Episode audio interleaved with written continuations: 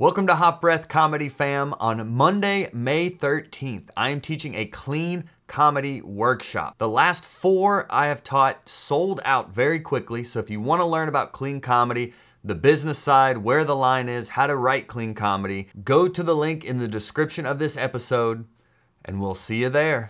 What's goody, Hot Breath Averse? Welcome back to Hot Breath, the show where you learn comedy from the pros. I am your host, comedian Joel Byars, and we have done over 300 episodes all about the craft of comedy. Our mission here at Hot Breath is to help cultivate the next generation of great comics, and we do that with weekly Q&As, with interviews, with one-on-one episodes where I share my own personal experience of doing comedy over 10 years. But now, this episode is a very special peek behind the scenes of our Hot Breath Pro community. That is our membership community designed to give you a supportive environment and the educational tools you need to level up your comedy and achieve your comedy goals. So if that's something that you think would help you in 2021, go into the description of this episode and click join Hot Breath Pro to get more info on how it can help your comedy this year. I'm happy to answer any questions you have as well but you're about to hear me answer a lot of questions in this weekly Q&A I do in Hot Breath Pro answering members questions directly. So I'm excited to share this with you and enjoy. Oh yay, so we got some questions coming in. So welcome all the Hot Breath Pros. Welcome to our weekly Q&A.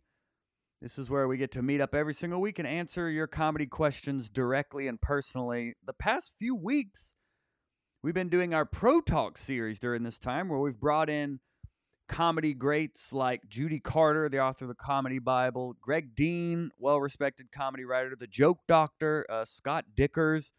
Been bringing a lot of comedy authors the past few weeks to answer your questions and give you personal feedback on your jokes. But it's time to get back to the roots, you know? This whole Hot Breath Pro community is all designed to give you a supportive community and the educational tools to help you achieve your comedy goals. So, whatever those are, that is what Hot Breath Pro exists for. And I can tell you, being in this comedy game 11 years and getting access to the community, to the education, and not really having to deal with the negative competitive side of comedy, not having to drive 12 hours for 50 bucks, not having to deal with that imposter syndrome. That would have starting out in my career, that would have been worth like 10 grand to me. Like it, it and 8 years. It cost me 8 years of my 11 year career figuring out these things that we're doing here in Hot Breath Pro. So I'm so excited to get to connect with you here. And the first question we have from Martha how fast do we need to get to a laugh? Asking about openers. Yeah, my my rule of thumb is really uh 15 seconds. 15 to 20 seconds is usually my goal on an opener and how quickly you should get to a joke. You know, especially in like a tight 5. Um a good average laugh per minute starting out is 3 laughs a minute. So you could think a laugh every 20 seconds is a good pace, is a good rhythm. So I would challenge you all in those tight sets. A laugh within 15 seconds is a is a great goal to have. And the it does two things when you get a quick laugh. One, it gets the audience on your side. It gets them believing in you and like, "Oh, this is going to be fun. This is going to be a funny comic." And it also gets your confidence up because comedy is confidence. And a lot of it, if you're confident, then the audience will be confident in you. So when you get that laugh, it gives you the confidence of like, oh, I can do this. And then the audience is thinking, oh, they can do this. So it works both ways, but I would say a good uh, metric to chase would be 15 seconds is a good one, 15 to 20 seconds for an opener. Good question, Martha. Uh, let's see here. Next question from Johnny Smith. One thing I find really difficult in my writing is the balance between word economy and when a joke needs more detail. How do you balance the two? Ooh. Good question, Johnny. So, in the balance of word economy, but when a joke needs more detail, a lot of the times word economy comes into play when there's a big gap between punchlines. So, let's say you have a laugh at 15 seconds and then not another laugh until 50 seconds.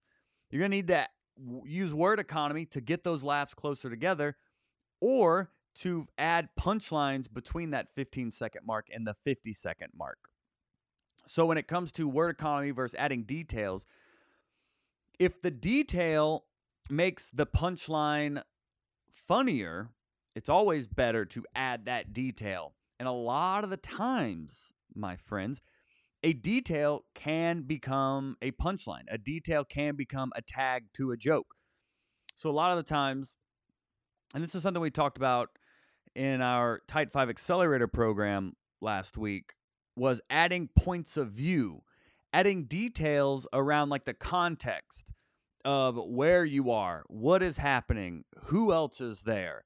Like adding these different points of view, these details can be the difference between a laugh and a lull.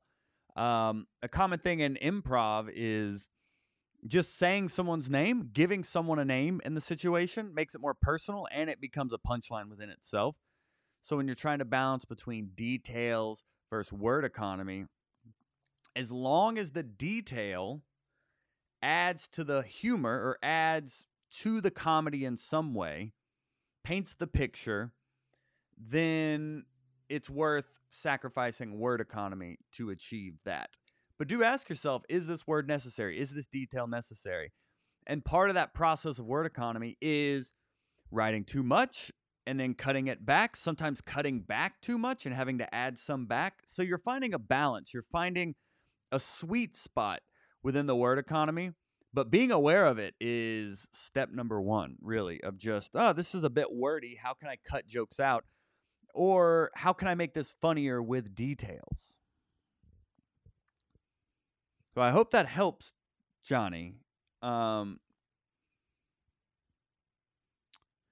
and if you have an example, feel free to share it, Johnny, of what you're curious about on a joke specifically. All right, coming up next, we have looks like Sasha. All right, Sasha. Are there any techniques you use to try and get an audience's attention if they're talking or distracted? Any ways to command their attention without coming off as a jerk? Oh, great question here. Great question. So, when it comes to getting the attention of an audience, especially some that are talking or distracted. Now, I'm assuming is this the entire audience or is this just a part of the audience? Because if it's just like a few people talking during your set, but everyone else is engaged, you know, a good way to get people's attention, and this can actually apply to if the whole audience is like kind of ADD watching the TVs that are on or playing darts or pool or whatever else happens at these crazy open mics. Stop talking will actually get people's attention, believe it or not, because now all of a sudden there's not just this background noise, it all of a sudden stops. So they're going to be like, what? What's happening over there? Why are they quiet? There's a power in silence in comedy. And, and that takes time to develop and get comfortable in, but there is a power to science. To science. To silence. Silence? There's a science to silence. How about that? Ooh. So if you're trying to get the attention of specific people in the audience without coming off as a jerk, you can honestly like address those people. And you do it in an authentic way, not in an aggressive way, not in a derogatory way. You can actually genuinely have like an authentic conversation with them or genuinely speak transparently. Hey, I'm Sasha. I'm uh I'm here to do comedy right now, but it doesn't seem like you're listening. Is everything okay? Ask me the question. Maybe I can help. And then then you become part of their conversation in a fun and playful way. Now, I'm saying this knowing I have come off as a jerk several times. I have yelled at several audience members before for getting up and leaving. I would yell at audience. I would be at like a bar on like a Tuesday at 11:30. These people don't even know comedy is supposed to be there. They would get up and go to the bathroom or go home because it's a weekday and they were sneaking away from their families to be out at this bar. And I would yell at them for leaving and be like, "Do you know who I am? Sit back down." Things like that. Um, you know, the the crowd work that really gets them riled up, you know. So I can tell you, being a jerk does not work. Fighting fire with fire does not work unless your character is more aggressive, like a Lewis Black. Otherwise, it's always better to be authentic and just polite and be, "Hey, we're all uh, we're here at this comedy show, but this table right here seems to be distracted or seems to have concerns or it seems y'all had a question. Can I answer a question for you?" Or it could also be, um, you could honestly something that works that is surprising. You can literally shush an audience. And a lot of the times they'll respond. Not in an aggressive way, not in like being a jerk way like shh. But if there's like a table that's talking, you can like be doing your jokes and then just kind of go shh and then go right back into your material. I'm not going to say this works 100% of the time, but it has a surprising success rate. If you just kind of shh and then go back to your jokes, a lot of the times that will dampen out the fire, honestly. You may have to do it two or three times, and then after the third time, if they're still doing it, you could be like, oh, excuse me, uh, we're doing a comedy show here. A line I would use is like, uh, excuse me, um, you're you're uh, talking during my dreams and making them a nightmare things like that. Just something playful, but like, hey, we're at a comedy show, uh, so stop talking, basically. And it will come with practice, and you will get confidence the more you do it. But that is a great place to start. Addressing them conversationally, not aggressively at all. But hey, I see you're speaking. Would you like to ask me the question? Something like that. How can I help you? you know, we're at a comedy show here. How can I help you? Um, another one is you can shush them, you know, give them a little shh and move on. Or at the end of the day, just be like, hey, uh, you're ruining the show in a very polite way, though. And make, think about when you're addressing people disturbing the show, the audience is on your side. As long as you're not like yelling and aggressive or whatnot, um, as long as you're just like fun and playful about it, the audience will be like, yeah, they are ruining the show and things like that. And that's how it can become to handling hecklers as well as just knowing the audience is on your side. So you can get away with a little bit more because everyone wants to, you know, everyone wants to enjoy the show and the disturbances need to be um, ironed out. like Bobby said, I sometimes yell, is this something you can share with the rest of the class? Hilarious. Oh, and Sasha went, I'll practice shushing my wife. Thanks, Joel. Well, don't don't say that, Sasha. No, I did not say that, my friend. No, no, no, I would never do that. My wife never comes to my shows. no, don't. I did not say that. Do not I do not put my stamp of approval on that. Hmm. Oh, John Chappell in the building. He said I saw Miss Pat last week and she said, Hey, M. Effer, Shut the F up over there. I'm trying to do my set. My husband thinks I'm at Walmart. That's hilarious. And that fits Mrs. Pat's uh, set. That fits her style. That fits her flavor. If I yell that, they're to be like, who's this angry white guy? But that fits Miss Pat's persona completely. So, yeah.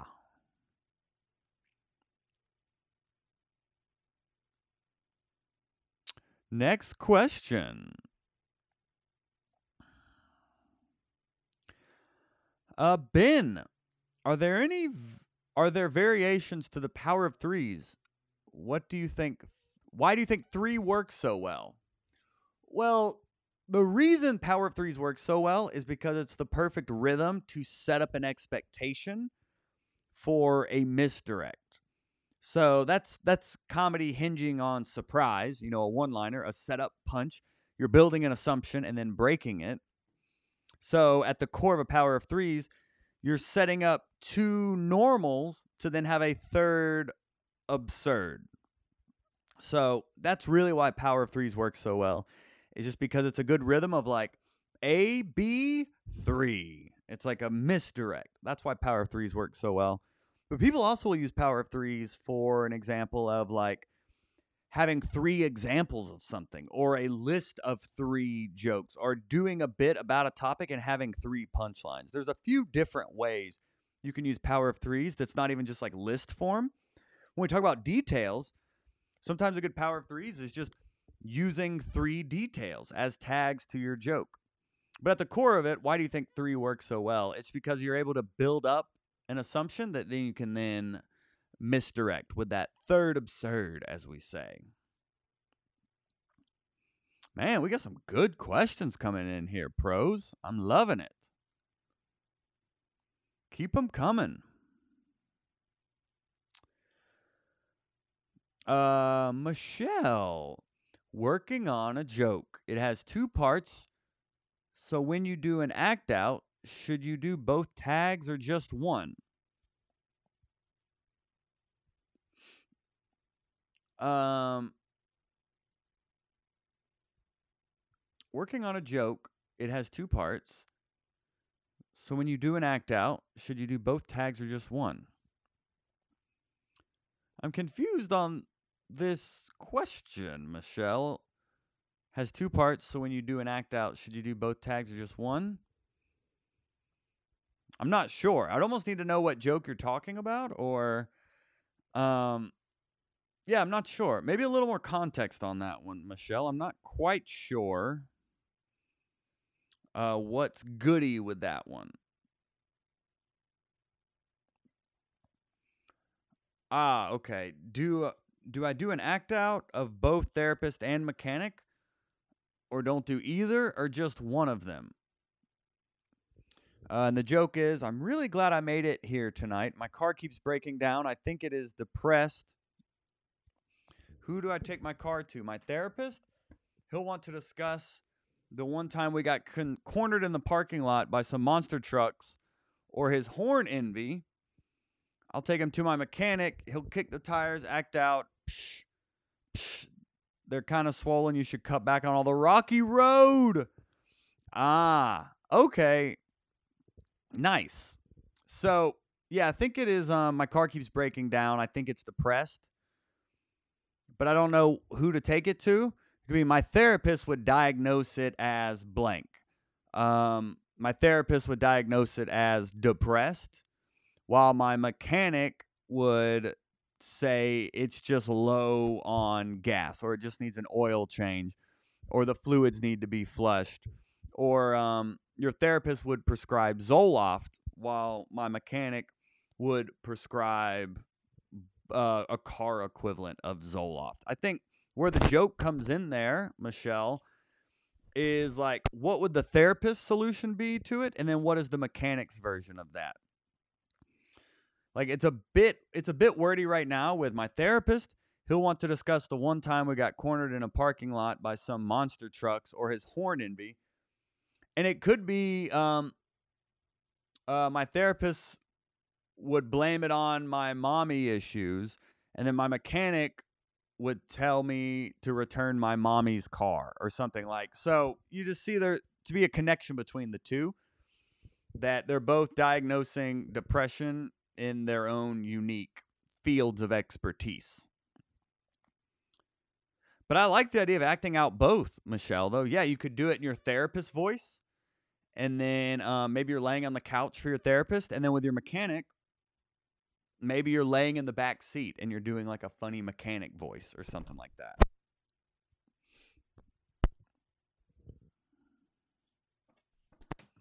Hope that helps. Oh, and Johnny followed up uh, with his joke about word economy. Like in my contest submission in February, the joke was my sister bought me a bright shirt to make me feel more confident.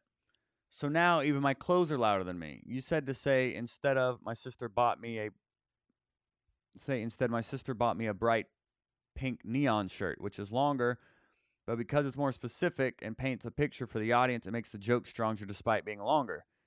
I tend to be obsessed with making jokes as short as possible and find it difficult to figure out when details add to a joke or just make it clunky?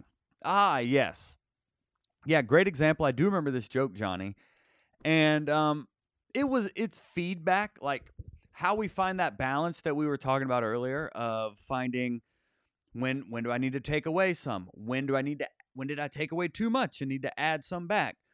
That process comes with performing. That process comes with actually performing the joke, getting audience feedback, and then saying, hmm, how can I make that stronger? Maybe it's editing a few words, maybe it's adding a few details, and then you go perform it, see how that response gets, and then you kind of piece the joke together that way. So it's a it's a piece by piece, performance by performance case. The joke writing process is basically you writing, performing, reviewing, refining. I mean, that's really joke writing. And so my feedback was painting that picture, being a little more specific, um, may help the punchline hit harder because people can actually see the shirt a little bit more. Um and like it being a louder color like a a neon pink shirt versus a bright shirt may in the audience's mind they may be able to easier more easily visualize a bright shirt or a loud shirt so then you can say oh now my clothes are louder than me. So it was a suggestion um but that that was the reasoning behind it that painting the picture a little bit more with a little more detail will help the audience to actually see the joke and connect with it a little bit more than just bright which is a little more of a generic term. But that being said the final verdict of whether or not the details are necessary is when you perform it and get that feedback. And that's performing it live or that's performing it on zoom shows or in feedback mics but it's you you gotta you gotta put the joke in front of people somewhere to get that feedback to know exactly what to edit what to add and what to keep and what to delete. But yeah that's a good example of that yeah.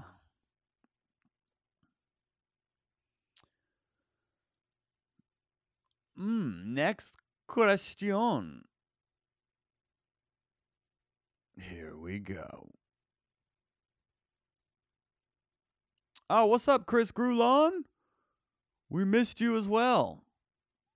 Chris and I are on um, a showcase tonight for Chocolate Sundaes for uh, the Laugh Factory. It's very exciting to be doing shows with pros. Nice. Oh, I'm glad that helped, Johnny. Good, good. All right, John Chappell coming in here. Um, let's see John's question. And feel free to post your questions here, pros. I'm happy to answer them. What you got? Um, I have 10 minute I have a 10 minute open mic tonight and a 15 minute set tomorrow on a booked show. Do I do my set for tomorrow or work on new stuff? I assume I need to work my set. Yeah, it's personal preference, John. Um you know, at the end of the day, what are you going to have the most fun performing? If you're saying, I assume I need to work my set, then it sounds like you know the answer. It sounds like you're just wanting confirmation from me that that's what you should do. If you say, I assume I need to work my set, then yes. Go work your set, John. Do the reps. Um, you know, a booked show versus an open mic, you know, open mics are more for, you know, doing jokes you know work, but also wedging in and weaving in newer jokes as well to work on. But I think for John said, always follow the master's advice. Well, I am no master. Okay. I am just a mere comedian. I've just been in the game longer. I've been doing this 11 years, you know, done over 300 interviews with professional comedians. So I just draw from my own personal experience of what I learned from others but I am by no means a master. I think that is why Don Rickles said comedians don't retire, they die. We're always in pursuit of getting better. We're always honing the craft. We're always looking for ways to get better. So I would say for you, John, if you have a 15 minute set tomorrow on a booked show, you're wanting to make that set as good as possible. So use your 10 minutes tonight to hone in that 15 minute set. The things that you need some repetition in in that 15 minute set, do that in your 10 minute set. And then the greatest hits of that 15, the ones you know that are home runs, you can leave those out and then just uh, do the 10 that you're wanting to like get a little more confident in. Because the more you say a joke on stage, the more confident you're going to get in it. So, whatever jokes need the most work, do those tonight. Ah. Yeah, and Erica said it's like chasing a laughing dragon. Yeah, we're always we're always chasing it. Always looking to get better. It's like a never-ending Rubik's cube.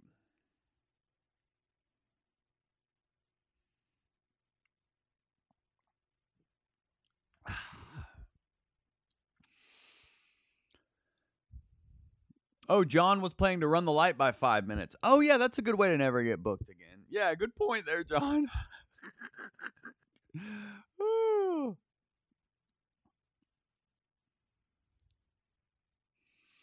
yeah, and Ben agrees, saying he to have that extra polish in your delivery is worth the extra reps. Yep, I enjoy seeing comedians whose work in the notebook and on stage is evident, not fishing for words, but confident, relaxed in delivery. Yep. Yeah, exactly. Yeah, it's worth it. It's worth the reps. It really shows in your delivery and your overall performance for shizzle. Yeah, that's interesting. Bobby said too. Your open mics are the gym, your paid gigs are the ring. Go be a heavyweight. Yeah. Yeah, so definitely use the open mics to get the reps in on the newer stuff. But if there is, yeah, if you have a showcase you're working towards, I'll still do this. If I'm wor- if I have a show like the next day or something that it's like a paid gig, I'm not going to just, you know, go to an open mic and just kind of randomly do things again. I'm, I'll be go there with the agenda of refining what I'm doing the next day at the book show. Uh, Dino, when do you feel it's a good idea to start sending out tapes of open mics to try to get booked? I think whenever. I mean, I think whenever you're ready. I mean, I think whenever you're comfortable, I mean, you want to have a tight five, you know, and that's why the Tight Five Accelerator program is designed to get you a tight five minute set because that's like the gold standard when it comes to getting booked. Is a booker will want to see your five minute set when you go on Conan or late night. You are performing a tight five minute set. So, like, when you have a nice tight five, and now tight five means you may have 10, 15 minutes of material and jokes you could perform but a tight five is like boom, boom, boom, boom, boom, laugh, laugh, laugh, laugh, laugh.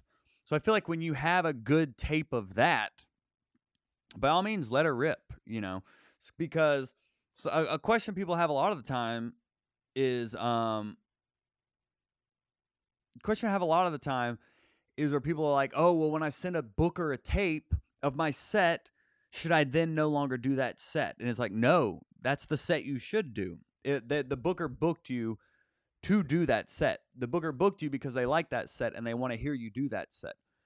When you're booked on a show, you are being booked to provide a service. You are being booked to provide laughter. That's that's the service that you're providing. Your service on a book show is not to go up there and be an artist and experiment and rub the walls and hump the stool. Your job as a comedian is to make the audience laugh so you do that job. So don't um, worry that if you send a tape to a booker and then you're like, well, I got to do something different. No, you should do the material you said. That's what they're hiring you to do. So when you have that tight five Dino and you're comfortable with it, I say go for it. You know, go for it. Whether it's bookers, festivals, whatever, you know, go ahead and start sending it out. Oh, that's awesome. And Dino said I got to hang out with Eleanor Kerrigan while wearing my Hot Breath hoodie. Did you tell her about Hot Breath, Dino? I'm, wondering, was that you? Someone was really wanting to get Eleanor on the podcast, and I can't remember who it was. Because it was a while ago when they reached out about helping get her on there. Oh, you did? What did you say, Dino? What'd you say, Shouty?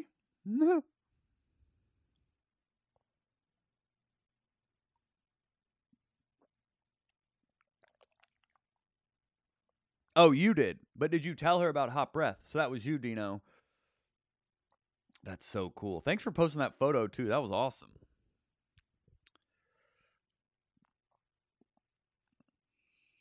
Oh yeah, when it comes to practicing. Yeah, Martha said that's what she did last night too, of practicing the set twice. Very nice. She said yes, but of eventually. But she is a busy comic. Great. I have no doubt. We've planted the seed. You know, just like Bert. You know, we got Bert to confirm. I have no doubt we're gonna get Bert on the podcast. You know, um, he's now in Serbia filming a movie based on his machine joke.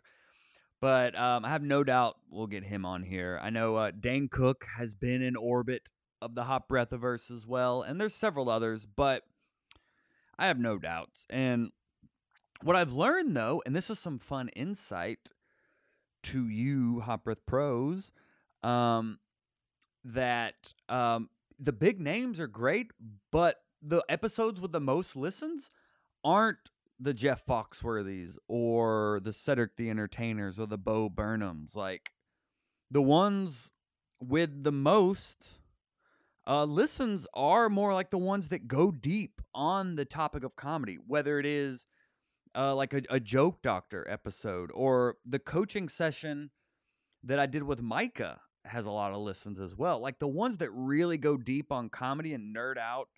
And we do nerd out with like Jeff Foxworthy and such, but there's just something I mean, that's it was surprising to me that like the big names aren't they don't really move the needle as much as you would think. And that's something people ask me all the time. How do you book all these big name guests? And I, I, I would like to just be like, that's that's not the name of the game. At, at, like, there's so many podcasts now. A guest, a famous guest, isn't going to make or break your show. It's got to be something different. There's got to be a heart and soul at the core of your podcast. That's what brings people back. That's what makes people listen and share. It's not the names. So that's just a fun insight for you there, Hot Breath Pros. But uh, yeah, I'm excited. Yeah, Eleanor will be a great guest for sure.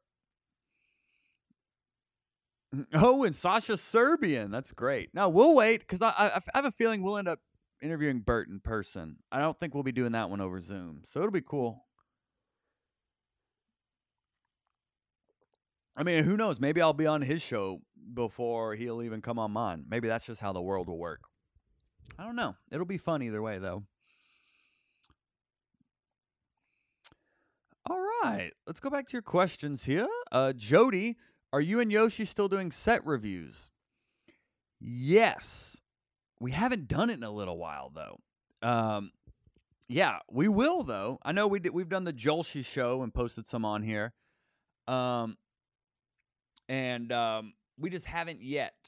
Uh, we haven't gotten back into it yet because we started this Tight Five Accelerator, which you know we're meeting twice a week with members of that program and giving feedback on their sets and that designing that and really getting that scheduled and put together was something we really wanted to do because we know helping comics quickly develop a tight five minute set ready for bookers will help us get closer to that goal of cultivating the next generation of great comics so we knew that was a big priority, but we do want to get back to the set reviews, and we haven't forgotten about doing them for sure. But uh, this was just an exciting idea that we had that we wanted to just get out there and get going, which y'all know. Um, the accelerator program kind of appeared out of nowhere. Like on a Tuesday, I announced it, and then that Thursday we started. So it, uh, I knew it. It happened really quickly, but it was just such an exciting idea and just something we knew people would be excited and interested in. So we just we wanted to get it going. You know, a lot of the times we can get a little bogged down in overthinking things, and sometimes you just gotta like execute and learn as you go. You know, so um, this one we had a really clear vision for how we wanted to do the accelerator because you know I'd been teaching comedy several years and I'd been doing versions of the accelerator so we kind of had the ideas in place on how we could actually make it work and help people develop material quickly but we just had to kind of put it together had to piece all the pieces together and then get it out there and it's been incredible. I'm telling you, we're two weeks into this first one.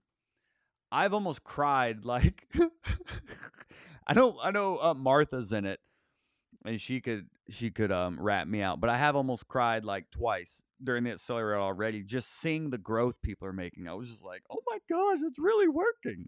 So I'm so excited for y'all to see the before and after sets of those.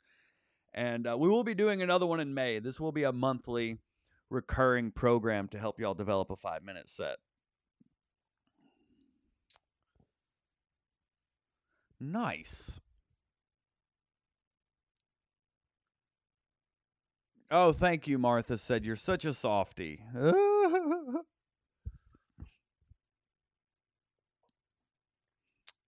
oh, nice. Yeah.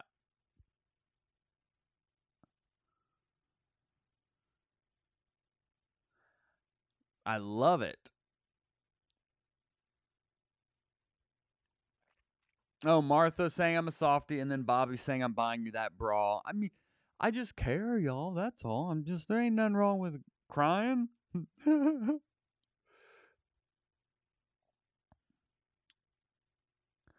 and Ben, well, we'll know names and can be nice, but you can tell a polite conversation versus one that is going to dig deeper. Definitely enjoy checking out clips from the YouTube channel lately. Thank you. Yeah.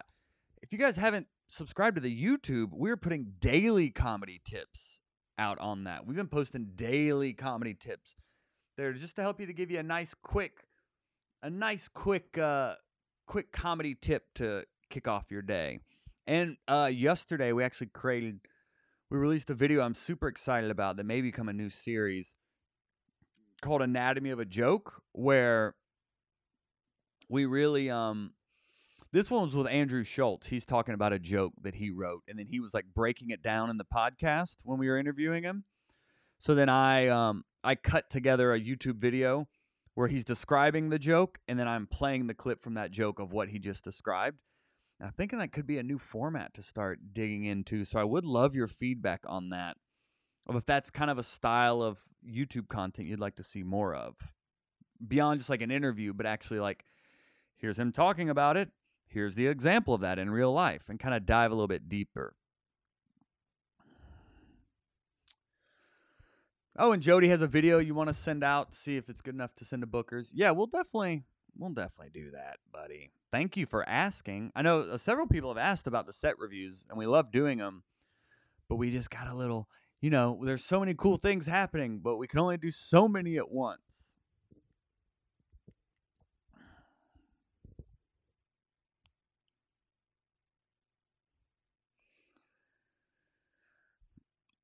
Um, John Chappell, not a question, more of a statement. My crowd work is getting way better because of my hosting. So go host people. Oh, my man. Congrats, John, because I mean your crowd work could really only go up from where it was. Am I right? Cheers. but yeah, that's the number one piece of advice. If you're wanting to develop uh, like your stage presence and persona and just get more confidence on stage, hosting is the number one best way to do that, without a doubt. The number one best way to do that. So, if you uh, if you aren't hosting a show, I would highly recommend it. It's a great way to get paid to get better at comedy. So definitely check. Yeah, definitely host your own show. I, I, plan to do that as well. I'm about to get my second vaccination. I'm definitely planning to um, start hosting my own show again, just because it's such a good way to develop quickly, which is something I need to do because I've been so out of the stage game. I mean, there's been a pandemic, so it's not like I'm, I'm like. like, oh man, I've really been lazy. It's like, oh, there's been a, a pandemic, a rampant pandemic.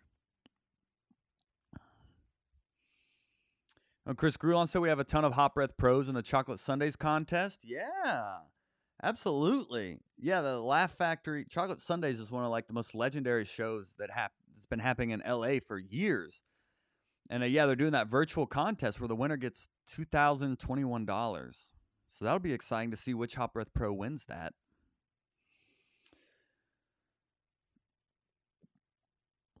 Uh, Sullivan asked, "How do you personally find comedy in death?" Um, and then was there a follow up question? Oh no, Jody was talking about it's difficult. My mom passed away two years ago. I finally wrote one about her a couple months ago. Um, yeah, I love it. Um, I yeah, I love you sharing that, Jody. I really appreciate you being so honest about that experience. Um, yeah, it's it's kind of just finding the bright side of it, you know, like when, um, I mean, it, honestly, an example, um, is when my aunt died. Um, she had, she was like on life support in the hospital. We were we were legitimately there like all day. That was really um a moment in my life where I was like, "Oh, this doesn't always end pretty. This isn't always a movie ending." Like I think my aunt was in her 50s. She didn't take care of herself and um yeah, and then she she ended up like dying. I mean, she just really didn't take care of herself. Um and uh but she didn't have in her will. All right. Long story short, she was we ended up sitting in this hospital room basically all day waiting for them the hospital to like legally say they can take her off life support. And um they took her off life support and it took like for her to officially like die, it took a long time. And one of my aunts said, "Well, she always was the most stubborn one." So, I mean, that's a that was a funny way. And I remember at her funeral, um, we were eating a lot of unhealthy food, and I I had a joke about uh, the funeral and how we were eating the food that killed her in her honor, or things like that. So you can find humor that way. It's just finding a positive spin on it, you know. Um, I haven't done honestly that much material about death in general though, but I can say, like Martha said, Martha's a widow and she goes there. Um, yeah, so Martha would be great to talk to. Bobby, another one. Yeah, some of her best jokes came from the death of uh, her sweet boy Jake, and um, yeah. So they honestly, because they have more personal experience with it, um, I think that uh, they would be great to talk about and ask about that with. Yeah, I'm really sorry to hear that, Sullivan. Um, I would I would ask, yeah, I would ask like Bobby or Martha or Jody, someone who's act, who's done it more. Um, because I don't I want to tell you something. I can only really only give advice on what I have personal experience in. Otherwise, I don't want to like mislead you or lead you astray. So, uh, yeah, but I'm sorry to hear that. Anything we can do here at the Hot Breathiverse to help, you know, we're here for you. Oh, and that's interesting. Johnny said Daniel Sloss did an entire special about his sister dying. It's on Netflix. Wow, I did not know that. That's wild. Oh man.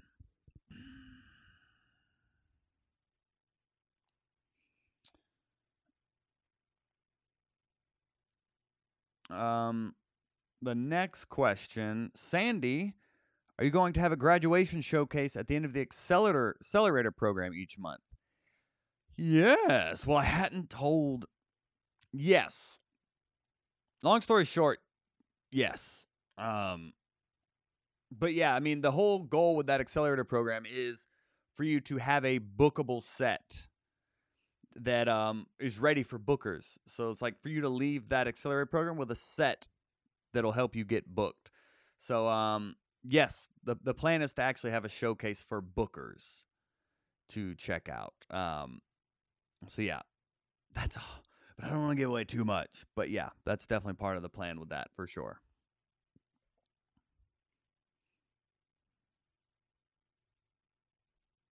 Oh, and a lot of people giving advice on that topic. Yeah, wow.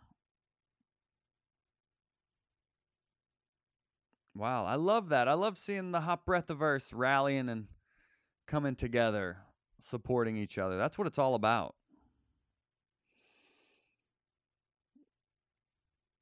Well, all right, Bobby. Safe travels out there. Anything we can do to help, we're here for you. All right, we got a few more minutes here. What other questions can we help answer here?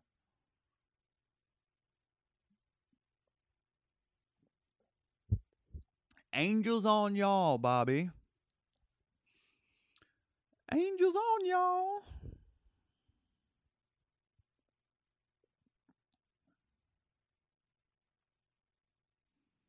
Oh, this is an interesting one. Yeah, I see in the, the pro group as well that Aaron Sampson asks Is it important to start a set with a quick call and response question to the audience? Like, how's everyone doing tonight? Or, I have kids. Anyone have kids?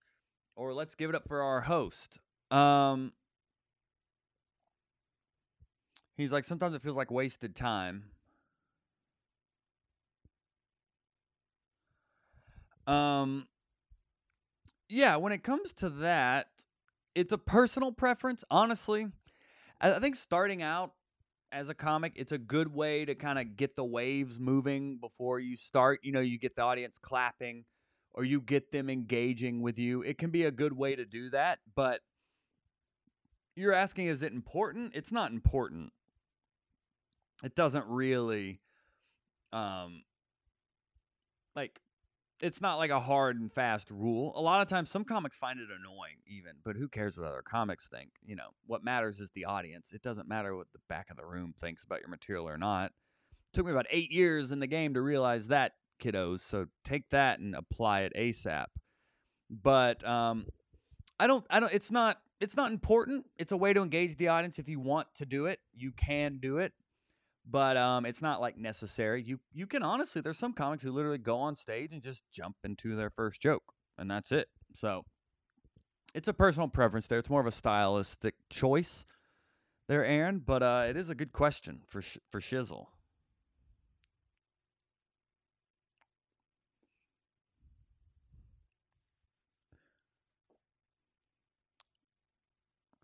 Oh, this is another interesting question from Justin Williams, who's a Canadian comic, asking about where he should move. Um, because he wants more opportunity in the entertainment world than just what's in Canada. Um, well, I would say before you make a big move like that, one, why why would you move? And what do you hope to get out of the move? You know, what is what is your goal? What is your reason for moving? You know, because I see you're talking about um, Texas comedy scene. Uh, California appears to be plummeting. Uh, New York, of course, is known. It just depends on what you want to do. Atlanta has a great comedy scene as well. So it just kind of depends on what you're wanting to achieve and what you're wanting to get out of it. Because if you really take inventory and look, where you are may be sufficient, you know, and the grass is always greener. I can say that. The grass seems to always be greener on the other side. So if you're thinking about moving, just ask yourself why. What do you hope to get out of the move? How will this help you get closer to your comedy goals? And then you can start to work backwards from there. Okay. Does where I live now, will it help me get there quicker? Or if I want to get this certain goal, what city can I move to to help me get there um, faster? It's um it's a it's a personal choice. You know, Hewlin said, "I heard you shouldn't move unless you have something waiting, or at least have half hour of material." Yeah, it's um, it's honestly personal preference. I mean, I've had friends who have never moved and they have a career as a comedian. They're not famous, but they make six figures doing comedy from right here in Atlanta. Um, I've had friends who moved to New York and LA, lived on couches for years, and then ended up on Jimmy Fallon. I've had friends who moved to LA with tenements of material and ended up on Conan in like, you know, five months. There's no one way in this game.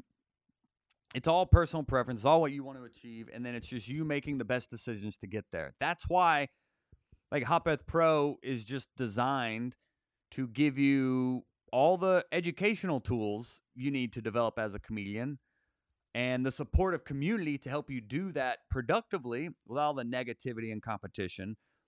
But that's why there is no like join Hot Breath Pro because you will then become uh, you'll get a set on Conan or you'll end up at JFL. It's more join Hot Breath Pro to achieve your comedy goals. You know, that's that's really what it is. What are your own personal goals? And this community is designed to help you achieve them a lot more quickly and without all the the depression that I that I had to go through in my 11 year career. So it's it's a personal it's a personal preference. You know, if you want to move, move. Just know why you want to move. But there is no right way in this game. There's only your way at the end of the day. No two comics have made it the same way. John asked, why are we not supposed to wear shorts on stage?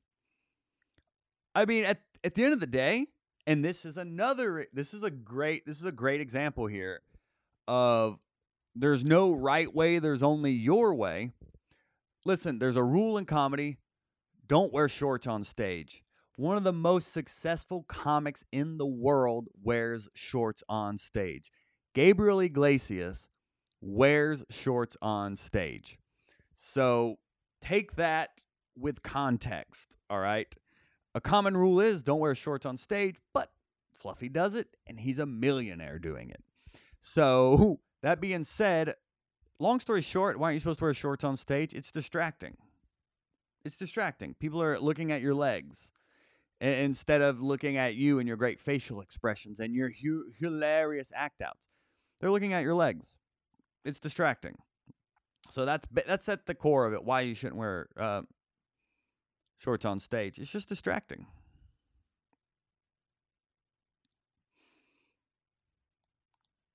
Those are long shorts though, or short pants. Yeah, he's wearing shants. He's also shorter. Fluffy is, so it does um, you know, they do fit a little differently than um some nice mankini shorts. So there's no yeah, there's no like right or wrong. It's it's your way, it's your preference. But legs can be distracting on stage. You know, that's that's all. That's all it is. That is a good question. But go for it, John, if you want.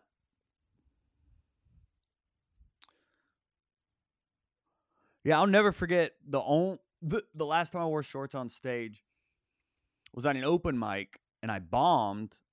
And then the host goes back up and he's like, I think your jokes were funny, but I couldn't stop staring at your legs. And then everyone laughed, and I was like, oh, I guess I'm done wearing this now.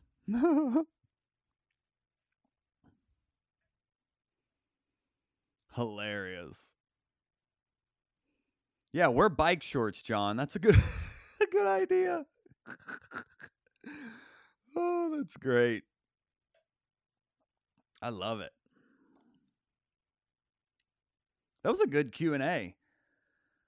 That was a good Q&A. You asked a lot of good questions. I know the past few weeks we've had, you know, we had the joke doctor in in pro last week and Scott Dikkers and such, but um, it was good to get back to these one-on-one Q and A's and answering your questions directly as well. I love doing these,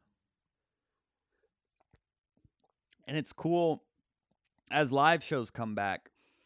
This group is going to become that much more helpful to each other because we're going to be out there performing we're going to be able to be posting our sets and get feedback on our sets and share our experiences and oh i'm approaching this venue how do you negotiate money things like that like as comedy opens back up and we start to get back out there it um this group's just going to become even more of like a working comedy community we're going to be learning by doing a lot here which is great there you have it, Hot Brethren and Sistren. We do these live Q&As every single Wednesday in Hot Breath Pro to help you level up your comedy. And if you want to make 2021 your year to really take your comedy to the next level, go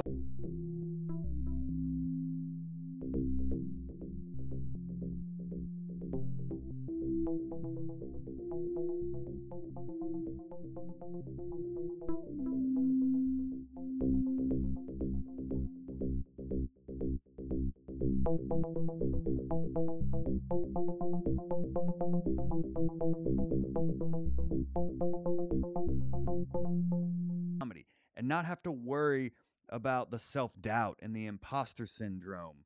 And that's why it exists, just to help you get good at comedy in a positive environment. So if that sounds something that would be helpful to you, click the link in the description of this episode to join Hot Breath Pro. And we'll see you there, my friends. And we will see you right back here on the podcast next Monday, only on Hot breath.